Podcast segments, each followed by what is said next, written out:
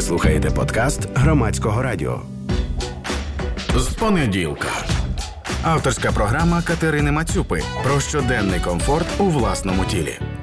Вітаю слухачки і слухачі громадського радіо. Ви слухаєте програму з понеділка і зараз чуєте її авторку та ведучу Катерину Мацюпу. А сьогодні ми будемо говорити про стопи, про таку частину е, людського тіла, як стопи. І е, нашим гостем сьогодні буде є Михайло Кочетков, це фітнес-тренер, тренер-методист. Михайле, вітаю. Доброго ранку. Рада вас чути. Отож, стопи з одного боку виглядає очевидним, що ну це частина людського тіла. Відповідно, е, вона впливає на якість нашого життя, на якість тренування. А з іншого боку, е, не всім це зрозуміло, тому що там, от, наприклад, ну мене там турбують стопи, вони, наприклад, мене болять. Але чому це має якось впливати на якість мого тренування? От я, наприклад, з таким зустрічалась. Е, Михайле, от розкажіть, будь ласка, а чи може бути таке, що от є якась проблема у стопі, або ну не прям проблема у стопі, а от є якась виражена проблема в організмі людини, і вона проявляє себе через, наприклад, біль у стопах. І це може впливати на якість тренування, наприклад, силового тренування. От може таке бути чи не може такого бути? Може бути таке, що воно буде е, погано впливати не тільки на тренування, а на якість життя. Бо у нас у тілі немає зайвих частин. Якщо є проблема е, в одній частині, то вона може розповсюджуватися, давати наслідки на інші. Тому, коли ми кажемо про якусь якийсь негаразд у тілі, а це стосується і стоп, це може впливати на роботу всього організму. А от е, як саме? Е, дуже просто наші стопи це амортизаційний механізм. Вони нам потрібні не тільки для того, щоб ми на них при ході спирались і відштовхувались, але й для того, щоб е, амортизувати кожен наш крок. Бо наша структура тіла, ми ходимо не так, як тварини. Ми ходимо тільки на двох ногах і маємо дуже велике навантаження на наш хребет. І е, форма нашої стопи еволюційно е, еволюційно дійшла дійшла такої конструкції, що вона максимально ефективно, якщо з нею все добре, амортизує нашу ходу, і ми себе почуваємо нормально. А якщо амортизації цієї немає, то можуть бути можуть виникати проблеми у всіх суглобах, які знаходяться вище. А вище стоп знаходиться все. Тобто, це і гомілко-стопельний сустав, і колінний, і кульшовий. Також це можуть бути проблеми з з хребтом, і навіть е, головний біль може бути причиною е, верніше причиною головного болю може бути плоскостопість так само, чи якісь проблеми з неправильною е, з неправильним формуванням стопи. Ось так. Отак, от, от нас все взаємопов'язано. І я коли чую такий цей логічний е, ланцюжок взаємозв'язків, у мене зразу з'являється таке порівняння, що от можна теж е, згадувати. Ми, до речі, говорили вже в програмі з понеділка зі стоматологиною Христиною Кисляк. Що от у нас є зуби, і це частина теж нашого хребта. І в принципі. Е, ну, у нас може може змінюватися прикус, і це може бути інколи симптомом того, що щось іде не так е, у нашому хребті, тому що ми, наш організм це така цілісна система, це один організм. Це таке просто е, зайвий раз нагадування про це. А дивіться, от ви зазначили, що от у нас ми ходимо на двох ногах, і вся вага нашого тіла йде на стопи. А чи правильно тут говорити, що чим у людини довша стопа, та от більший розмір, тим їй більше повезло, бо там краще навантаження розподіляється. Чи це не зовсім буде коректно? Ні, це буде не зовсім коректно, бо е, тут не в розмірі діло, а е, залежить якість ходи, якість амортизації від конструкції самої стопи. Тобто, який звід стопи е, чи є продовження, чи є поперекове плоскостопія, чи може сама сама рухливість е, кульшового стопового, тобто е, гомілкового стопового суглобу може бути зменшеною чи збільшеною. Все це буде оказувати вплив на, на якість ходи, на якість тренувань, на якість життя. Е, це зараз говорить Михайло Кочетков в прямому ефірі програми з понеділка. А ви, слухачки і слухачі громадського радіо, можете теж долучитися до цієї розмови і або щось запитати, або, можливо, у вас є якісь коментарі на цю тему. Це можна зробити за номером телефону. Увага, диктую 0800 750 490. Або ви можете написати якісь свої питання чи коментарі на Viber 067 67 404 76. Тільки на Viber, будь ласка, не телефонуйте, а пишіть. Там ми приймаємо повідомлення. І поки, можливо, ви зважуєтесь на те, щоб щось запитати чи щось написати, е, я от е, передам Михайлу питання, яке до мене надійшло в соціальних мережах е, від моєї подруги в Фейсбуці, е, френдки, скажімо так, яку звати Наталія. От вона, наприклад, розповідає, що у неї 35-й розмір, і під час вибору взуття в магазині продавець сказав, що з таким розміром, як у вас, носити підбори протипоказано лікарями, бо ваша довжина стопи змусить вас з підборами ходити навшпиньки. Е, тут одразу дві теми такі підіймаються: і підбори для стопи, і розмір стопи для підборів. Чи є тут якась різниця? От, Михайло, як ви думаєте, чи є різниця, ем, впл... чи впливають якось підбори по-різному на маленьку стопу і на велику стопу? Ну, Так як само вже було, ми, ми сказали про розмір стопи, що тут важливо не сам розмір, а конструкція стопи. Е, а що стосується підборів, то е, підборі, підбори вони не дають пользу жодної людині, яка їх використовує. Тобто підбори для стопи та для здоров'я це ну можна сказати зло і. Без небезпечна висота підборів вона коливається від 2-3 сантиметрів, тобто дуже незначна.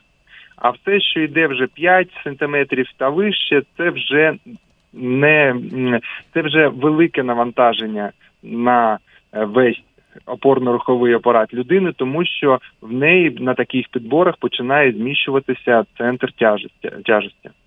І виходить так, що це навантаження, яке і так велике є на стопи за замовчуванням, воно перерозподіляється і неправильно перерозподіляється, і тиск виходить тільки на одну частину стопи. Я так приблизно собі це уявляю. Правильно чи не зовсім?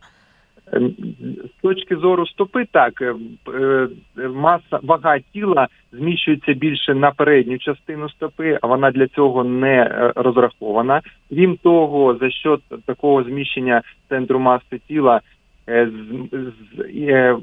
починає мінятися навантаження і на інші суглоби, і в першу чергу на поперек наш. Тобто е, поперек буде страждати нам набагато більше на підборах, чим на звичайній е, е, чим без підборів. І ще один момент, коли міняється отак, міняється хода, за, за рахунок підборів, коли міняється наша постановка тіла. То і починає мінятися м'язовий тонус, і якісь м'язи, які у нормі без підборів були б у нормотонусі, вони переходять у гіпертонус, і е, завдяки цьому інші е, м'язи, які виконують протилежну дію, вони із нормотонуса перейдуть у гіпотонус. Вони стануть не такими пружними і більш розтягнутими. Тому підбори це не тільки якась проблема, яка стосується конкретно стопи, це проблема, яка стосується і е, наш, нашого положення хребта у просторі і на наш м'язовий тонус. Ось так, і от навіть біль у попереку можна пов'язати з тим, що людина носить підбори. А, Михайло, а скажіть, будь ласка, чи є якісь е, типові скарги, наприклад, ну, в клієнток, які от е, регулярно носять підбори і приходять тренуватися, ну там фітнес-центр чи просто до тренера? От чи ви стикались з таким? Ем, е, найчастіше це проблема поганої рухливості у гомілко-стоповому суставі. Е, це пов'язано з тим, що м'язи гомілки задньої її частини вони укорочені, тому що нога на підборах нога ем, е, вона має положення, коли ці м'язи скорочені, і якщо в такому положенні вони знаходяться цілий день, вони поступово свою довжину міняють. Вони скорочуються, переходять у гіпертонус, і тому зробити таку вправу просту, як присідання, стає дуже складно, бо гомілка, гомілка стоповий суглоб не дає виконати рух у всю амплітуду і зробити присідання. Ем, так, щоб воно було не напівприсідання, а повне стає неможливим. І це стосується інших прав, навіть е, румунська тяга. Теж там потрібно, щоб е, була гарна еластичність м'язів задньої частини бідра е, стегна і задньої частини гомілки. Тому е, на такому уровні це проявляється. Тобто людина просто не може нормально технічно виконувати вправи. А якщо вона робить їх неправильно, то нагрузку навантаження забирає на себе інші частини. Тому це наприклад такі... поперек. Наприклад, поперек саме так, і це проблема тільки стосується невміння користуватися своїм тілом, можна так сказати. А ще й бувають е, хронічні проблеми, такі як біль у попереку, біль у колінних суглобах, е, головний біль, е, біль у стопах. Це все може бути не тільки проявлятися у в якихось справах це може заважати, я вже це казав, і знижувати якість життя повсякденного. Так, тому що коли у нас є якийсь такий хронічний біль, він може бути там навіть не сильним, не дуже відчутним, але він постійно є. І ми можемо навіть не зауважувати, що через нього ми починаємо менше рухатись, менше ходити, менше вставати. Ми навіть про це не подумаємо, чому ми так робимо, але а я краще зайвий раз не буду йти, я краще посиджу. А чому не зрозуміло чому. Але якщо себе запитати більш щиро, то можна вийти на цю відповідь, що просто нам е, нас дратує якийсь хронічний біль. І це насправді стосується зараз теми не тільки під підборів, а взагалі е, теми рухливості е, загалом, я би так сказала. І от Михайло тут згадував про таку вправу, як румунська тяга. Я її дуже люблю, і не знаю, чому так виходить, що у мене час від часу з'являються якісь такі е, така особлива пристрасна любов до якихось вправ. От я дуже люблю цю вправу. І дійсно там треба гарно розтягувати задню частину ноги, щоб якісно виконати цю вправу. Ну як гарно розтягувати, не спеціально, а просто треба, щоб бути доволі гнучкою, щоб якісно виконати цю вправу. І тоді можна отримати такий навіть якийсь кайф від цієї вправи. Ну, це вже в мене суб'єктивно, не знаю. Може, не у всіх так. А я ще запитаю Михайла таке: от, наприклад, слухає нас. Людина зараз цю розмову і розуміє, що, мабуть, у неї є така проблема, що там вкорочений м'яз, бо вона не може присідати, десь щось її болить, е, любить ходити на підборах і розуміє, що ой, це ж страшне, що ж я наробила? І що ж тепер робити в такій ситуації? Як з неї виходити? Якщо вже в людини є якась така ну, величка чи невеличка проблема, яка пов'язана от з носінням підборів, мабуть, та? або є якісь симптоми, які просто схожі до тих, які от ми зараз обговорили, які ви описали. Якщо відомо, яка проблема, то стає вже це вже півшляху зроблено. Тобто, це вже гарно, що людина розуміє, що іде в неї не так. І коли ми знаємо, що є проблема у стопі, є проблема у гомілкостопному суглобі, то все стає набагато набагато простіше. Треба робити вправи на цей регіон. Треба обов'язково займатися ем, збільшенням рухливості цього суглобу. Треба приділяти увагу м'язам як самої стопи, так обов'язково м'язам, які е, розміщуються на гомілці, бо вони теж формують е, і звод стопи формують, і також вони е, є основними м'язами, які виконують рухи у гомілкостоповому суглобі. Тому треба до своїх навіть якщо людина у свою розминку перед тренуванням додасть вправи на стопу, підйоми на носочки, е, на п'яточки, е, по е, зробити колові рухи у у гомілкостопному суставі, поробити, зробити рухи пальцями ніг, тобто приділити дати 5-10 хвилин на роботу стопи. Це вже набагато набагато е, спростить задачу. Це е, зможе зняти гіпертонус, може зняти неприємні відчуття, гарно підготує ці цей регіон до е, подальшого тренування, і ефективність тренування буде набагато більше, і користі від такого тренування буде більше, і це вже буде профілактикою, і можна сказати, для когось це навіть може бути і лікуванням проблеми у цьому регіоні. Знаєте, мені так подобається от слухати такі відповіді, тому що ми тут перед тим поговорили, що ага, гіпертонус, там якась якийсь м'яз вкорочений, а якийсь там навпаки м'яз в гіпотонусі. Ну, якщо так не працювати з цими словами, людина може послухати і подумати: ого, що ж тепер робити? Який жах, як з цього виходити? А відповідь дуже проста: просто встаньте, порухайте пальцями ніг, порозминайте гарну стопу, покрутіть її в різні сторони, ну тільки так, без фанатизму. Теж можна зайти в якусь іншу крайність. І це поступово пройде. Ну і бажано там подумати про свою звичку, наприклад, там носіння підборів. Якщо вже є така проблема, ви розумієте, що вона є, і ви розумієте, що ви там любите ходити на підборах, чи там робите це часто, можна про це подумати. От я, наприклад, ем, носила підбори десь. Ну це було давно, коли я їх носила кожен день, десь, мабуть, 5 років тому чи 6 років тому, ну давно. Але був такий період, коли я їх носила от просто кожен день. Тому що ну, у мене маленький зріст, метр 55, ну і я вважала, що ну якось же ж треба це компенсувати, таку цю несправедливість, хочеться бути вищою. І я от просто ходила кожен день в підборах, користувалася я громадським транспортом, в принципі, багато ходила. І якість мого життя була відверто погана, тому що мене постійно боліли стопи, постійно цей біль мені просто заважав е, е, думати, деколи спати нормально. Це був жах.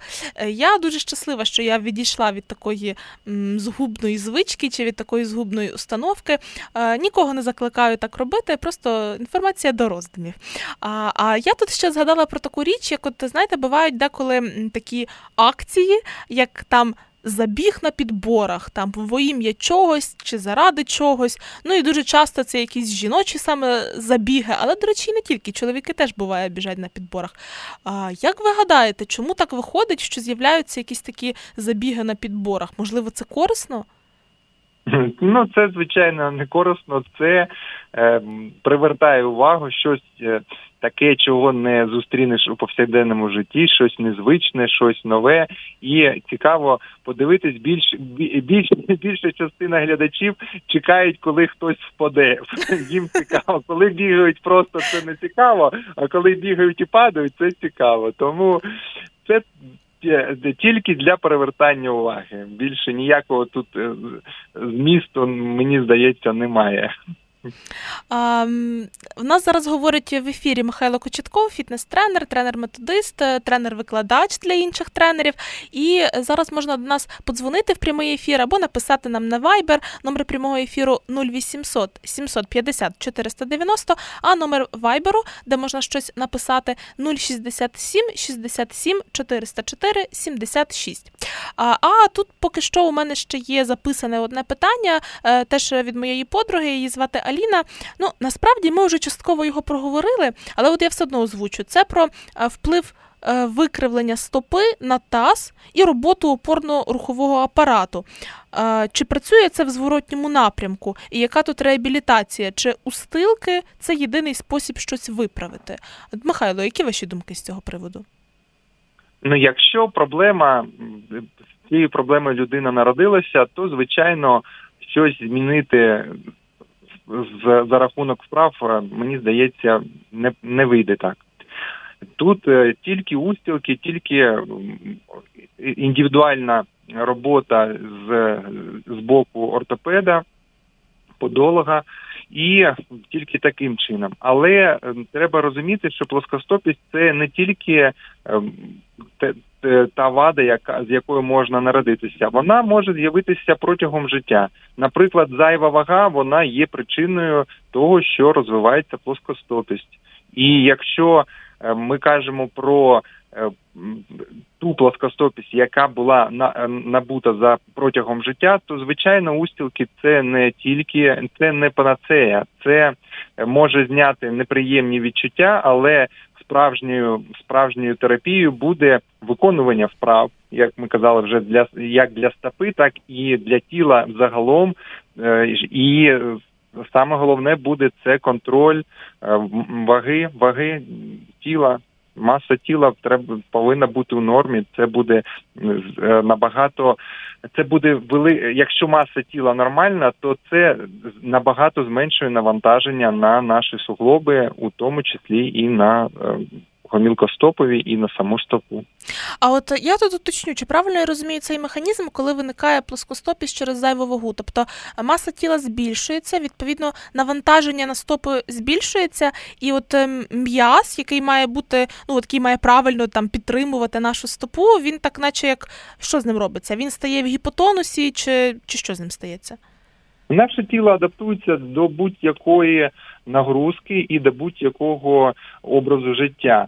І тому, коли збільшується маса тіла, звичайно, збільшується навантаження на е, стопу, і е, за, е, механізм адаптування буде виглядати так, що щоб економити сили, м'яз буде ставати довший. Е, Може бути кістки будуть у суглобах ставати у таке положення, яке буде оптимально для того, щоб м'язи менше працювали і більше навантаження лягало саме на кістки, бо на це енергії не треба е, витрачати. З точки зору е, довготривалого часу, це звичайно для організму набагато гірше, тому що деформація кісток призведе до деформації і самих суглобів, і до неприємних е, до до захворювання у майбутньому, але е, наш організм не е, міркує критеріями майбутнього. Він міркує критеріями вирішення проблеми тут і зараз. якщо тут і зараз йому вигідніше розпри... роз... не, пра... не, не так, як задумано природою, перерозпределі... пере розподілити навантаження, то він це буде робити, і тому м'язи будуть десь розтягуватись, десь вони будуть ставати більш слабкими, десь ем, самих м'язових волокон буде ставати менше, вони будуть е, мінятися на волокна Е, соєдинительної ткані, і все це буде призводити на зміну архітектури нашого зводу стопи, нашої стопи, гомілкостопного суглоба. Неймовірно, це просто неймовірно. Всі ці механізми прослухати так цікаво. Ну, не перший раз уже їх чую, але все одно кожен раз мені це так цікаво слухати. Я прям уявляю, як це відбувається, аж страшно стає. З понеділка. Авторська програма Катерини Мацюпи про щоденний комфорт у власному тілі. Вітаю слухачки і слухачі громадського радіо. Знову ви слухаєте програму з понеділка. Зараз при мікрофоні Катерина Мацюпа. Можливо, ви тільки що доєднались до ефіру. То я нагадаю, що у нас сьогодні гостем є Михайло Кочетков, фітнес-тренер, тренер-методист, тренер-викладач. І поки в нас була рекламна інформація, а насправді ще й до того до нас уже додзвонилися слухачі. Вітаю, ви в ефірі. Представтесь, будь ласка, і яке ваше питання чи коментар? Міцного здоров'я вам бажає корінний київлянин Олександр. Дякую. Я наконец-то скажу із запитання. У мене плоскостопія, но я не тільки швидше всіх бігав в школі, а і секунди показував. І мене вчителька фізкультури, випускник інституту фізкультури, направила ще на тоді республіканський стадіон імені Хрущова. Я по формальним причинам, состоявшийся двократний олімпійський чемпіон борзов. Ого. І шановне пане Михайло, а як е, от, е, платформи, от не на каблуках, а платформи, як е, е, діє на на позвоночок, там на на всі. Маєте на увазі взуття на платформі? Так, да. Угу, Добре, дякую. Прошу, Михайло, ваша відповідь. Ем, ну, самі платформи вони залежать не тільки від того, якої висоти платформа, а в якому положенні розміщується стопа на у цій у цій обуві, тому що платформа може бути пласкою просто висока платформа і все. І стопа в неї стоїть так само, як вона стояла би без платформи на полу. А може бути платформа з підйомом, так що і е, п'ятка набагато вища, ніж передня частина стопи. Тому е, буде та сама проблема відстежуватись, як і на підборах.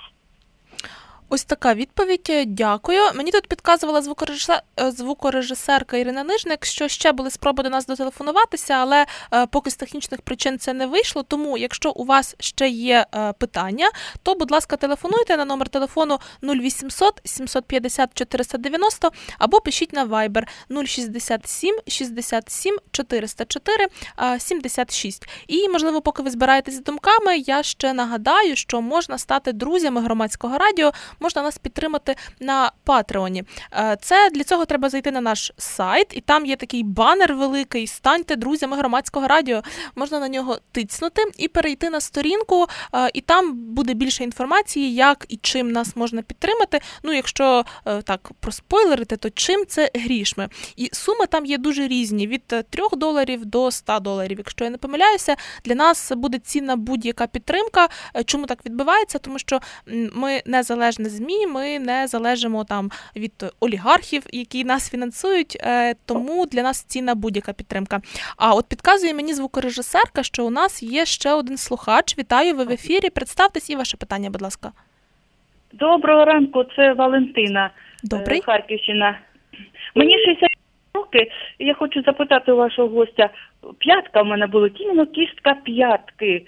Е, І коли я звернулася до хірурга, він сказав, пощупав нічого такого, попити кальцій. Я попила, ну вроді легше стало, все одно як е, дуже натружу за день, тоді п'ятка болить. Іменно кістка п'ятки. Що це може бути? І псоріаз кісток буває, і це може зв'язано одне з одним. Підскажіть, будь ласка. Ого, дякуємо дуже за ці питання. Ну, я думаю, що це, звісно, тут до лікаря краще звертатись індивідуальна історія, але ну не знаю, Михайло, може, ви стикались з таким в своїй практиці? Може, вам є що сказати? Ну, будь-яка проблема повинна бути гарно обстежуватись лікарями, і мені здається, що недостатньо тільки подивитися. Обов'язково повинно бути якесь обстеження е, по типу УЗД чи е, рентгена того ж. І причини можуть мо- може бути багато причин. Може е, бути шип, наприклад, костний шип. Він е, з'являється від навантаження наприклад, на якщо навантаження багато е, ложиться на одну сторону, то е, організм буде захищатись від цього навантаження тим, що тим, що збільшить е, кількість кисної тканини у цьому регіоні, і починають розростатися так звані кісткові шипи. Також це може бути проблема е, місця прикріплення прикріплення м'язів стопи. Там є сухожилля, які до п'яткової е, кістки е, кріпляться, і якщо м'яз перетружений, якщо він у гіпертонусі і багато має багато нагрузки, то може боліти сухожилля його в тому місці, де воно кріпиться до кістки. Но виявити це можна тільки завдяки обстеженню спеціальному. Тобто, якщо вам цей лікар подивився і сказав, що у вас нічого немає, проблема у вас залишилась, пошукайте ще консультацію у іншого лікаря і може ще у когось, і порівняйте те, що кажуть е, різні лікарі, бо Е, Бо лікарі це теж люди, і е, хтось може побачити проблему, хтось може хтось може не побачити. Тобто людський фактор він є і у медицині, на жаль, тому треба е, відноситись е, трішечки. Е, Не так однозначно, один один лікар сказав, значить так і є. Треба сходити до декількох е, спеціалістів. От е, погоджуюсь з вами. Я от буквально недавно дочитала книжку е, Медицина доказова і не дуже Андрія Сем'янківа, або ще відомий він під прізвищем Медгоблін. Це лікар, практикуючий лікар-анестезіолог. Він там багато пише про медицину і про те, що там є багато людського фактора. І він теж звертає увагу, що ну можна завжди звернутися за консультацією до іншого лікаря і. Трьох точок, трьох різних лікарів насправді буде вже достатньо, щоб зрозуміти, що тут так, що тут не так. Тобто, знову ж таки, просто бувають крайності, там хтось ходить до одного лікаря і не хоче чути альтернативної думки, а хтось так, знаєте, буває гастролює по десятьох лікарях. Тому, ну, в принципі. Трьох думок почути може бути достатньо, але це треба ще підзбирати це. А тут, е, поки ще ми вели цю таку бесіду, ще хтось подзвонив, підказує мені звукорежисерка. Е, Вітаю, ви в ефірі. Можете представитись і ваше питання, будь ласка. А доброго ранку, я Галина. Е, Пане тренере, а скажіть, будь ласка, от коли носиш високі підбори і ну, одразу від них відмовляєшся, переходиш там на, ну, на інше взуття. Наскільки швидко можуть виявитись проблеми оці от, ну, різкого, різкої зміни взуття? Дякую. Михайло? Це, це індивідуальне питання, бо невідомо, як довго людина користувалася, як довго, довго вона ходила на підборах, і треба розуміти, що організм, якщо це тривало роками, то організм вже е, перестроївся на такий е, засіб ходи з підборами, і тому і вже і довжина м'язів, і е, рухливість суглобів, все підго все підведено до такого засобу пересування. Тому, звісно, у когось можуть виникнути дискомфорт, коли е, зміниться е, зміниться спосіб в- рухатись без підборів, але е, негативного фактору не повинно виникнути. Тобто, навпаки, е, полегшення може відчуватися вже через декілька днів навіть, тому що е, коли уходить оцей. Оце напруження у м'язах, коли рухливість стає більшою, коли стопа стає м'якшою, то амортизація стає кращою і легше ста- стає і колінам, і кульшовим суглобом, і попереку. Тобто це така е, цього боятися не треба, і е, можна сказати так, що ніякого ніякого вад, ніякого вріда не буде від того, що ви відмовитесь е, від підборів, хоч зараз, і вже не будете їх е, використовувати. От я це так зараз слухаю і згадую такі от історії е, від моїх знайомих жінок, наприклад, що ну от я багато ходила на підборах, я вже до них так звикла, що коли я знімаю підбори, мені вже стає важко, і тому я буду ходити в підборах далі. Але зараз же ж виходить так, що ми, наприклад, знімаємо підбори, і ну людина знімає підбори, і дійсно може відчувати якийсь дискомфорт, бо як сказав Михайло, стопа вже адаптувалася під е, той спосіб життя, який був їй поданий, і тому може бути якийсь дискомфорт. Але варто цей дискомфорт е, ну там потерпіти, ну не знаю, тиждень, наприклад. А ще якщо ми паралельно додамо якісь вправи, тобто банальну цю розминку по рухливості стопи, то виходить, що все-таки дуже швидко ми отримаємо полегшення. Правильно я зрозуміла, Михайло? Так, так, все правильно. Це чудово, це гарна така новина для деяких моїх знайомих. А на закінчення я би ще хотіла таке питання. Е, Зараз е, в Україні. Популярний е, біг, марафони, біг як така е, універсальна фізична активність. Багатьом здається, що це універсальна фізична активність. Але от скажіть, Михайле, чи є ризики, якщо, наприклад, людина ну, веде такий малоактивний спосіб життя, у неї там десь трохи зайва вага, і вона, наприклад, там е, з офісу, з підборів вечором перестрибує в кросівки і йде бігати. Це краще, ніж нічого, чи не дуже, чи це чи є тут якісь певні ризики для людини? Якщо вона сьогодні вирішила бігати, а до- цього не бігала, то звичайно це не кращий варіант. Треба до всього е, організм готувати. Якщо людина не використовувала біг у, повсякденному житті чи не займалася ним впродовж довгого часу, організм перестроївся так, що він не адаптований, він не знає, як бігати, він не вміє, і його треба навчити. Тобто е, не можна відразу взяти е, і побігти. У всякому разі не можна це робити у великих об'ємах. Це така, е, ну це, це небезпечно для будь-якої людини.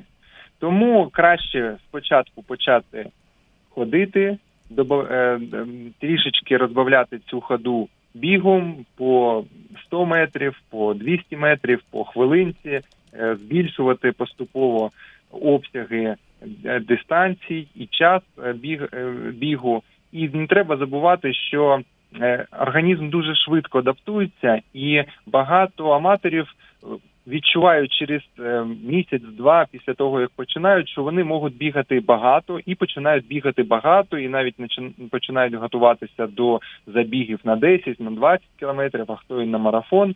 От це невірна стратегія, тому що е, так само, як е, відсутність навантаження е, не- для нашого здоров'я, вона е, призводить до якихось патологій і захворювань, так само і велике навантаження, на яке організм не розрахований, буде шкідливе для нашого здоров'я. Тому треба залишатися завжди у зоні.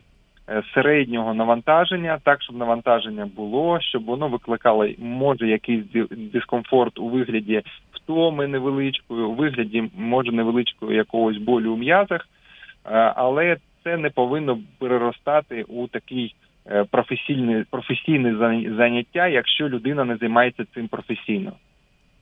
Ось так слухаю і розумію, що ще древньогрецькі філософи писали про те, про що ми зараз говоримо: що у всьому має бути якась помірність і золота середина. А поки ми тут ще говорили, ще надійшло питання від слухачки Ірини на Viber про те, як обирати взуття, чи треба звертати увагу е, там, от є, наприклад, кросівки, наскільки я розумію, для тренування, для ходьби, для там важкого тренування, для бігу. Як тут правильно підбирати, чи треба підбирати під кожну індивідуальну стопу, чи треба якісь додаткові там ці устілки, чи як тут бути правильніше з взуттям? От е, ваша думка вже з вашої практики. В ідеалі треба підібрати обув індивідуально, і вона повинна е, бути підібрана під конкретний е, вид спорту. Ну це ідеально, і це ну, мало хто може собі таке дозволити. Тому треба е, підбирати і, е, виходячи з е, міркуючи так, чим ви займаєтеся. Якщо ви займаєте нічим не займаєтесь, і ви просто хочете мати ем, зручну обувь для того, щоб е, зручне взуття для того, щоб по городу рухатись і не відчувати до вечора дискомфорт, тоді треба брати Е, обувь, вона так називається спортивний стиль. Тобто вона одночасно і м'яка, і зручна, як кросівки, але вона розрахована на невелике навантаження, тобто тільки на ходу. Якщо ви бігаєте, то все залежить від того, на якому рівні ви бігаєте. Якщо ви новачок, то вам потрібно вибирати максимально, е, можна сказати, таку тюнінговану тюнінговане взуття, щоб там були і е, і висока підошва, щоб вона була висока, м'яка, і щоб устілка була супінатором, і щоб е, вона е, гарно міцно тримала стопу, щоб не не було не, небезпечних руків у гомілко-стоповому суглобі. Якщо вже людина має якийсь досвід, то вона може дозволити собі вже не таку Е, не таке взуття, не не таке, щоб воно тримало і е, сам і суглоб, і саму стопу, тому що коли от так багато дуже тримаючих факторів, то це може не навчити організм, не навчити стопу робити так, як треба. Тобто якісь м'язи перестануть працювати і вони не будуть виконувати виконувати свою функцію. Якщо людина це робить декілька разів на тиждень, то це нічого страшного. Я маю на увазі використовую таку е, таке взуття. Якщо людина вже бігає багато і хоче, щоб в неї результати е, краще ставали, то вона повинна робити і долучати до роботи і м'язи стопи. Вони будуть краще робити, е, робити, якщо буде менше вже таких ем, обмежень у рухах. Тому і е, плюс до цього така. Таке взуття вже легше, легше і вага її менше, тому бігати можна швидше і швидше. І тобто, чим професійніше спортсмени, тим тим легше легше їх взуття, менше меншу вагу має, ну і тим ем, жорсткіше подошва стає, і тим е, гірше е, контроль, тим е, гірше підтримка для гумілкостопового суглобу. Це що стосується бігу.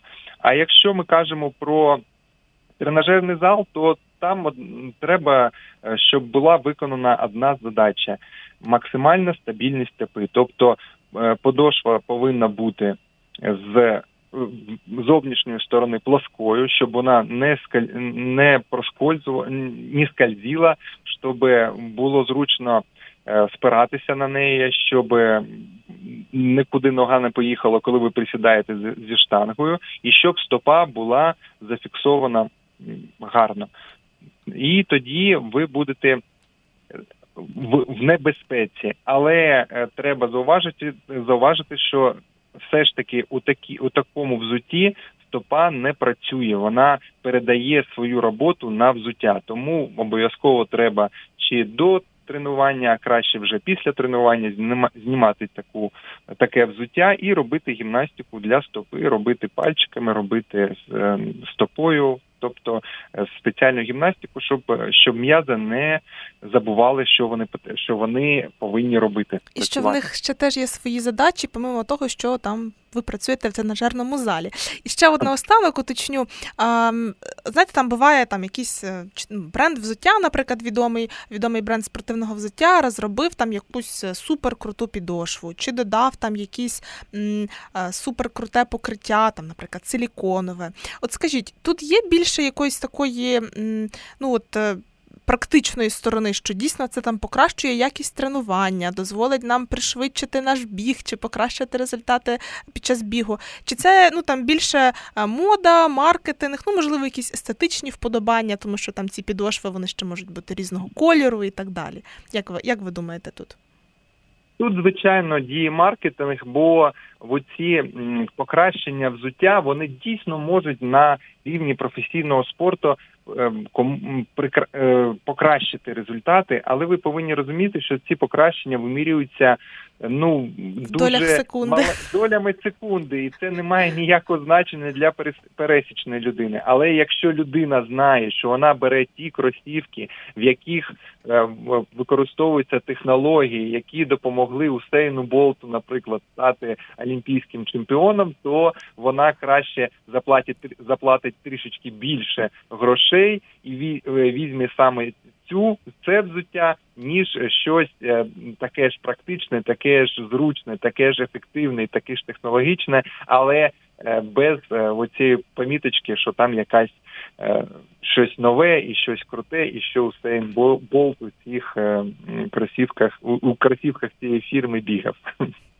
Ось таке. І тут просто варто не забувати, що фітнес і спорт це все-таки трохи, ну не трохи, я б сказала, дуже різні е, заняття для нас, і просто важливо тут визначитись для себе, перш за все, чи це вже ми вже йдемо в спорт, чи ми все-таки займаємось для здоров'я фітнесом. І відповідно у нас будуть трошки інші підходи е, і до способу нашого життя, і до вибору взуття, ну і взагалі до вибору багатьох інших побутових речей. Ну, це така ремарка від, від мене.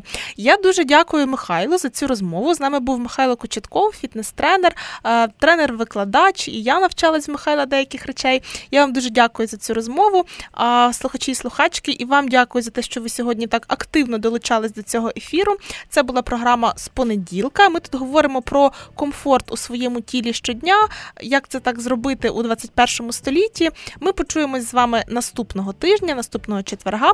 Слухайте, думайте. З понеділка на громадському радіо. Ви слухали подкаст громадського радіо.